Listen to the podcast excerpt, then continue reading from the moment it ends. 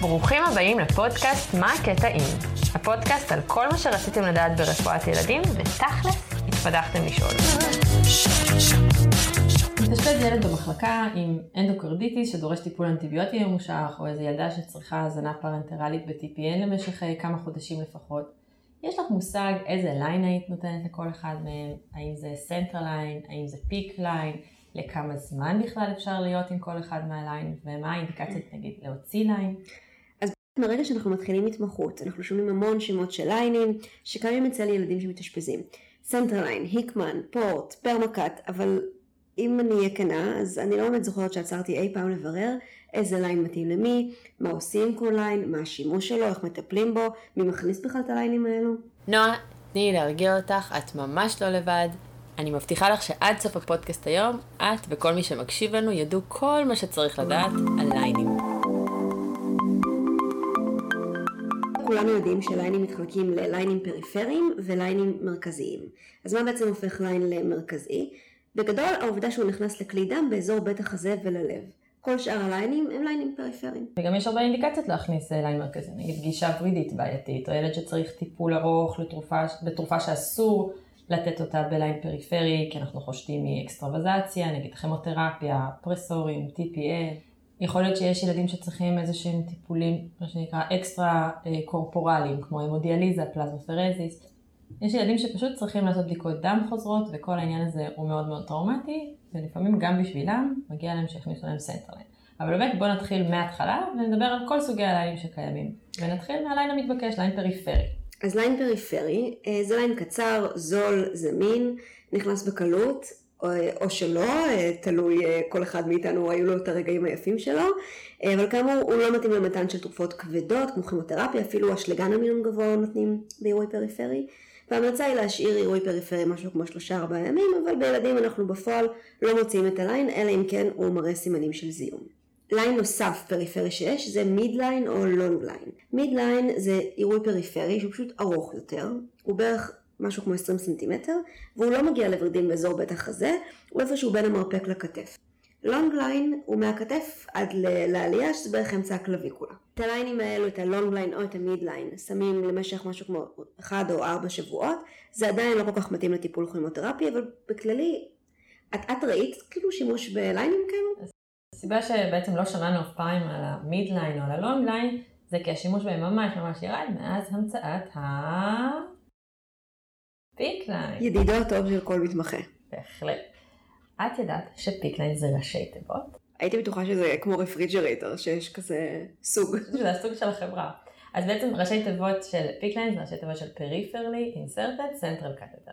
שזה בעצם ליין שיש לו לרוב lumen אחד, אבל יכול להיות גם double lumen. כשבגדול אצלנו בשניידר מכניסים PICC line בשיקוף, למרות שיש בתי חולים שמכניסים את ה PICC line על עיוור. הסיבה זה שאנחנו רוצים תוך כדי הכנסה לוודא לאן הליין נכנס. זה ליין שהוא מאוד גמיש, יש לו סיכוי להתפתל ולהגיע לכל מיני מקומות לא רצויים, ובגלל זה אנחנו מעדיפים את ההכנסה הזאת תחת שיקוף. אם מכניסה אגב על עיוור, את יכולה פשוט אחרי זה לעשות צילום חזה ולוודא שאת במקום. חוץ מזה, בסוף תופרים את הליין לעור, או שאפשר גם להשאיר אותו ככה עם איזושהי חבישה ממש ממש טובה, בתקווה שלא יישאר. במי שמים ליין כזה? אז במטופלים שצריכים טיפול של כמה שבועות עד כמה חודשים. כמו למשל TPN, טיפול אנטיביוטי ממושך וכדומה. מבחינת הטיפול ב PICC line הזה כולל שטיפה, החלפה של חבישה, וכמובן שאסור להרטיב את האזור. אז בעצם כשילד הולך הביתה עם PICC line, יוצרים קשר עם אחות שמטפלת בהם במסגרת אשפוז יום כירורגי, וזה ליין שבעצם לא שוטפים בבית, זאת אומרת הם צריכים להגיע פעם בשבוע שבועיים בהתאם לליין ובהתאם לשימוש, ולעשות החלפה של חבישה, ואם צריך גם אז שטיפה עם הפרין. עכשיו, החלפת חבישה זה עם איזשהו תחבושת מאוד מיוחדת, שיש בה איזשהו ריבוע ג'ל של כלורקסידין שמפחית את הזיהומים. מדי פעם שאנחנו רואים את ה PICC line כבר, כשהוא לא חבוש, אז רואים מין ריבוע קטן שנראה כמו ג'לי, אז באמת הדבר הזה, מאז שהתחילו להשתמש בו, ממש ממש מפחית את ה CLABSI.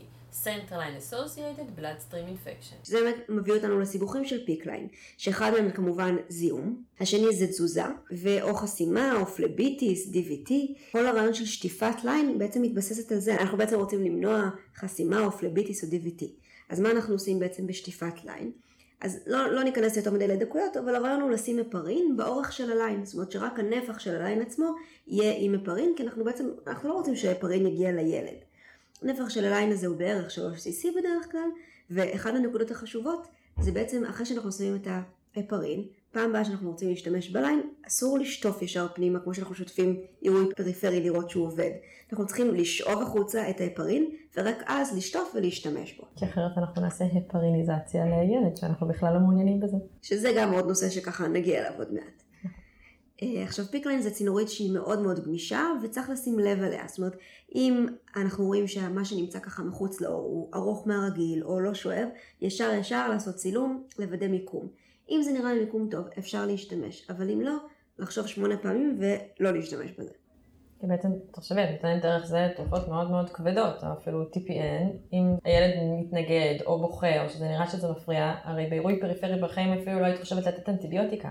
אז אם יש לנו ספק, להפסיק את השימוש בליין ולחשוב פעמיים לפני שממשיכים אותו. עכשיו, אם נגיד ניסיתי ב- לשאוב מהליין, נגיד הוא אפילו נשטף טוב, בסדר, אבל ניסיתי לשאוב והוא לא מחזיר לי דמים. אז אולי יש שם איזשהו טרומבוס קטן, אז אפשר לנסות להציל את ה PICC line כדי שכן ישאב לי דמים. מה שאני יכולה לעשות זה, כמו שאמרנו מקודם, להזריק כמה סיסי של הפרין רק באורך של הליין, ופשוט תבררו מה האורך ש... שיש וכמה סיסי צריך להזריק. אם עדיין לא, יש אפשרות, אפשר לתת מה שנקרא TPA, זה חומר שמפרק טרומבוסים. לוקחים כמות ממנו בדרך כלל איזה שני CC, סוגרים לשעה ומחכים. אחר כך שוב, לשאוב החוצה ולא לדחוף פנימה, לראות אולי זה יכול לעזור לנו. וכמובן אם הליין דולף, נראה לנו ארוך מהרגיל כמו שאמרת, אז כמובן להוציא אותו. אוקיי, okay, עכשיו הגענו לנושא העיקרי, ליינים מרכזיים. הליינים האלו מוכנסים מרכזית ובעצם יש לנו שלושה סוגים. יש לנו את ה-non-tunneled, את ה-skin tunneled ואת הפורט. בעיקרון כל מה שאנחנו מדברות עליו מעכשיו והלאה זה ה central ליינים, אבל יש אחד שהחלטנו לקרוא לו ה central line, וזה בעצם הליין שנקרא ה non-tunneled. מה זה בכלל tunnel? אם נחזור לחלוקה הזאת, בעצם העניין של ה tunnel זה איפה המחט פוגשת את הווריד ביחס לאיפה שהיא נכנסה לעור. אם חדרתי את העור ומיד נכנסתי לווריד, בעצם לא נוצרה שום תעלה, וזה מה שנקרא ה central line הרגיל, ומעכשיו נתייחס לכל מה שנקרא non-tunneled central line, נקרא לו פשוט central line. וכל מה שנקרא tunneled זה בעצם שהמחט חדרה את העור, ואז לא ישר נכנסה לווריד, אלא יצרה איזושהי תעלה תת-עורית, ורק אחר כך נכנסה לווריד. ועוד מעט נדבר על הליינים שהם tunnel. בינתיים נחזור רגע ל non-tunnel. לרוב ה central הרגיל, ה non-tunnel, מוכנס מהג'וגולרי, דרך כלל מה internal jugular, והמטרה הסופית שלו זה להגיע לעלייה ימין או ל superior vena cava. יש גם אופציה לעשות גישה פמורלית, למרות שבמבוגרים טוענים שיש שם יותר זיהומים, כי המפסעה מלוכלכת. האמת שיש אפילו מחקר שמצוטט אה, רבות, שאין הבדל מבחינת זיהום בליין פמורלי לעומת ליין צווארי, ועדיין הרבה מעדיפים את הליין הצווארי. כן להגיד שילדים שמכניסים לליין פמורלי, הרבה פעמים אפשר להשתמש בפחות סדציה, זה אזור שפחות בעייתי אם הילד יזוז, יותר בקלות אפשר לקבע אותו, ו- ולכן יש רופאים, בעיקר רופאים של טיפול נמרץ, שיעדיפו עכשיו כשילד ב setting אקוטי ו- וקשה להכניס לו את הליין, להשתמש בפחות סדציה שלא יהיה קריסה המודינמית ולהכניס לו ליין פמורלי. אז מי מכניס את הליינים central line האלה? central line אמ, שנמצא במישוש, זאת אומרת ככה במגע של יד, עושים אותו בעיקר בטיפול נמרץ או בחדר ניתוח, זה לצורך החייאה, מתן פרסורים, משהו שהוא ככה באופן דחוף. מי מכניס אה, central line? אז בעצם מי שעושה את זה זה או רופאים מרדימים בחדר ניתוח, או בטיפול נמרץ, הרופאים הבכירים, כי זה באמת משהו שהוא צריך אותו באותו רגע, וזה לא משהו שאנחנו מתכננים אותו מראש. ויש צורך, מביאים את מי שיכול לעשות ועושים. כמה זמן הליין הזה נשאר? אז אם אה, יש לנו central line שהוא לא מצופה אנטיביוטית, אז עד שבעה ימים. אם יש לנו central line שציפו אותו באנטיביוטית והוא יכול להחזיק יותר זמן, אז זה עשרה ימים. אם אנחנו צריכים את הליין הזה ליותר זמן מזה, אז כמובן שעדיף להחליף מיקום. יש אפשרות לעשות החלפה של הליין עצמו על wire, זאת אומרת להישאר באותו מיקום רק להחליף את הצנרת, אבל זה גם יותר מסכן לזיהום ועדיף בכל זאת להכניס למקום חדש. אוקיי, אז נגיד למישהו היה בג'וגולרי בצד שמאל, ועכשיו כבר עברו את השבעה ימים, ועכשיו עדיין הוא צריך פרסורים, פשוט נחליף לג'וגולרי בצד השני. בדיוק. מה שכן חשוב להבין, ש central line זה לא ליין שהולכים איתו הביתה, זה פתרון רק לצורך אשפוז בבית חולים. עכשיו אנחנו מדברים על ליינים שהם tunneled, והדוגמה הכי מוכרת לנו זה ליין Hickman. אז זה ליין שהוא לתקופה יותר ארוכה, יש לו תעלה תת-עורית ולכן יש בו פחות זיהומים, ובעיקרון זה ליין שהוא מתוכנן מראש. מתאים למטופלים שצריכים ליין לזמן יותר ארוך, כמו נגיד TPN, כמו עירויי דם חוזרים, טיפול ב Flolan לילדים עם יתר לחץ דם ריאתי וכדומה. הסיבוכים כמו בכל הליינים זה טרומבוס, חסימה או זיהום. וגם כאן כשילד הולך הביתה עם Hickman, יש צוות שמטפל בילד שעושה הדרכה לטיפול בליין, מלמדים את ההורים להחליף חבישה פעם בשלושה ימים בצורה סטרילית, עושים שטיפות לליין כמו שעושים שטיפות ל PICC line. הבעיה שלו זה שהוא בולט החוצה מהאור, זה קצת כמו אנטנה שיוצאת מבית החזה, אז זה פחות אסתטי וזה קצת יותר קשה ככה לילדים, נגיד ללכת לים למשל, אמ, קצת בעייתי. אפילו יותר מזה, אי אפשר להתקלח ככה. בעצם ילד ש... שיש לו היקמן והולך איתו הביתה, יש דברים שאנחנו קצת אה, בתור רופאי ילדים לא מתחשבים ולא חושבים על זה. זה ילד שצריך להת... להתקלח קודם כל פלג גוף תחתון, ורק אחר כך באיזושהי מקלחת מוזרה, קצת יד, קצת אה, פה, קצת שם, ובעצם לא יכול לשטוף את עצמו במים באופן מלא. זה באמת בעיה מבחינת טיפול, וכך יצא שהומצא ה port. זה בעצם גם ליין שהוא tunneled.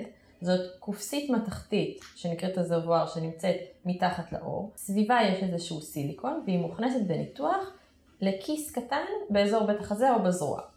כשצריך להשתמש בעצם לוקחים מחט מעוקלת שנקראת gripper, יש גריפרים בגדלים שונים לכל ילד, ואותו gripper יכול להישאר ככה בתוך הקופסית 7 עד 10 ימים. זה ממש מקובל בחולים אונקולוגיים, כי בעצם הילד בא, מקבל את הטיפולים, ברגע שהוא יוצא מבית החולים, שולפים את הגריפר החוצה, וכל הליין נמצא מתחת לאור, אפשר לשחות, אפשר להתקלח, אפשר לעשות את כל הדברים, בלי שזה מפריע לפעולות היומיום. מה החסרונות של דבר כזה? כי זה נשמע תכלס מושלם, נכון? אז קודם כל, זאת הכנסה ממש בניתוח. צריך לנתח, להכניס מתחת לאור את הקופסית הזאת. הבעיות הנוספות זה שהקופסית יכולה להתהפך, ואז יהיה קשה פשוט לנהל את כל הדבר הזה, וצריך להפוך אותה בחזרה. כי יש אקסטרווזציה, קצת יותר קשה לפעמים לשים לב לזה, וגם המחיר של הליין הזה הוא יותר גבוה, כי בעצם כל פעם שמכניסים, אני צריכה חדר ניתוח, גם בהכנסה וגם בהוצאה של הליין. אבל נשמע לי בסך הכל שיש סיבה למה... פתרון לא רע. למה האונקולוגים מעדיפים את הליין הזה בשביל המטופלים שלהם. ואז בעצם הגענו לאחרון חביב שהוא הפרמקאט. אתם בעצם אומרים לעצמכם למה יש לי central line, למה אני לא יכולה להשתמש בזה לאיזושהי דיאליזה. אז לא כל central line יכול לשמש לדיאליזה, כי מה קורה בעצם בדיאליזה? אנחנו שואבים ומחזירים דם בקצב מאוד גבוה. אז Hickman לצורך העניין יעבור collapse, כי הנפח של הצינור, הקוטר שלו, הוא לא מספיק גדול.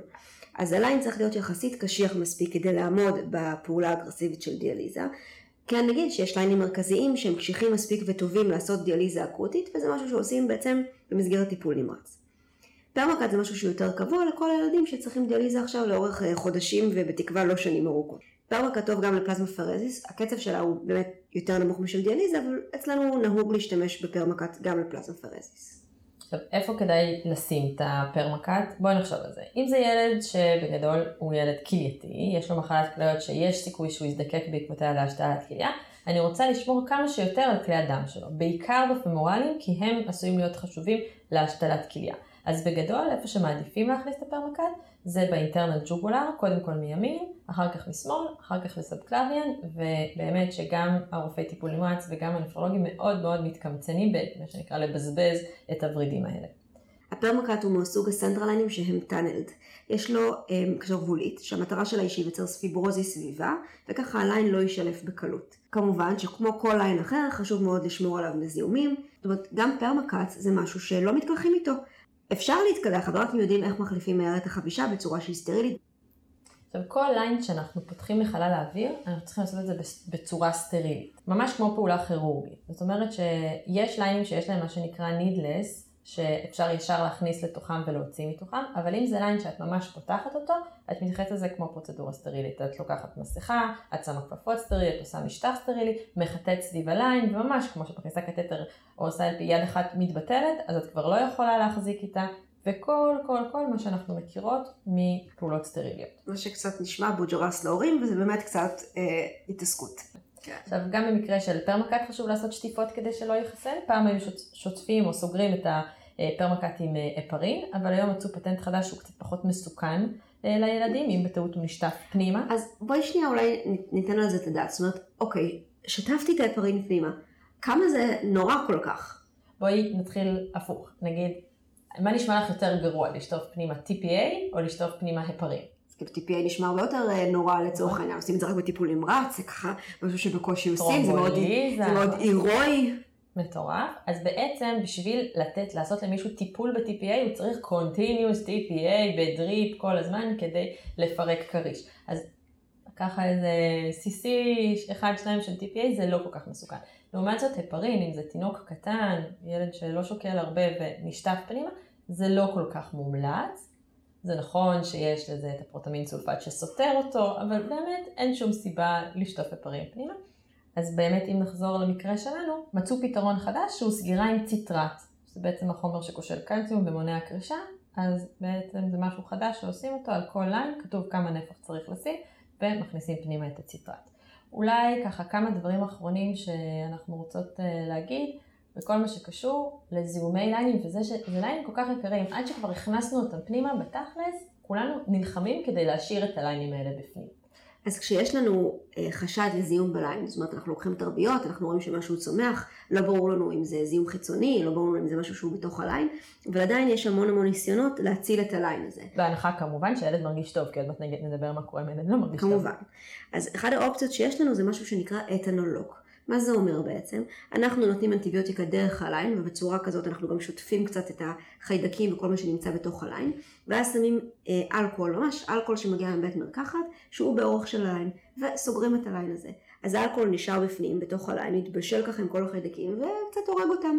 ואנחנו מאוד מקווים שבעצם השימוש באלכוהול ובאנטיביוטיקה דרך הליין, ככה יציל את ה line ויגרום לנו להמשיך להשתמש בו בצורה טובה, ושהוא יהיה בטוח לשימוש. כי תכלס, אם עכשיו אני גם נותנת את האנטיביוטיקה וממשיכה להשתמש באותו line, אז האמת שזה אחלה, כי אני גם מטפלת ב line על הדרך. אממה, אם יש לי ילד שנראה לא טוב, שהוא מה שנקרא ספטי, עם חומים גבוהים שלא עוברים, עם לחצי דם שהם גבוליים, טכיקרדי מאוד, נראה קלינית לא טוב, אז זה אומר שוואלה אין לנו מה לעשות, ה line הזה דינו לעוף, ועושים את זה באופן בהול, גם אם זה באמצע הלילה. מגיע כירורג, ניתוח, חדר ניתוח, מוציא את הפורט, מוציא את ההיקמן, לא משנה מה, הליין הזה צריך לצאת כי אנחנו לא נוכל לטפל בו. ולא לשכוח להוסיף את הוונקו. כמובן. אה, וזהו, נראה לי ככה סיימנו לדבר על ליינים. אז עד כאן הפודקאסט מה הקטעים. הפעם דיברנו על ליינים, ועד הפעם הבאה תמשיכו לשאול ולהתפדח.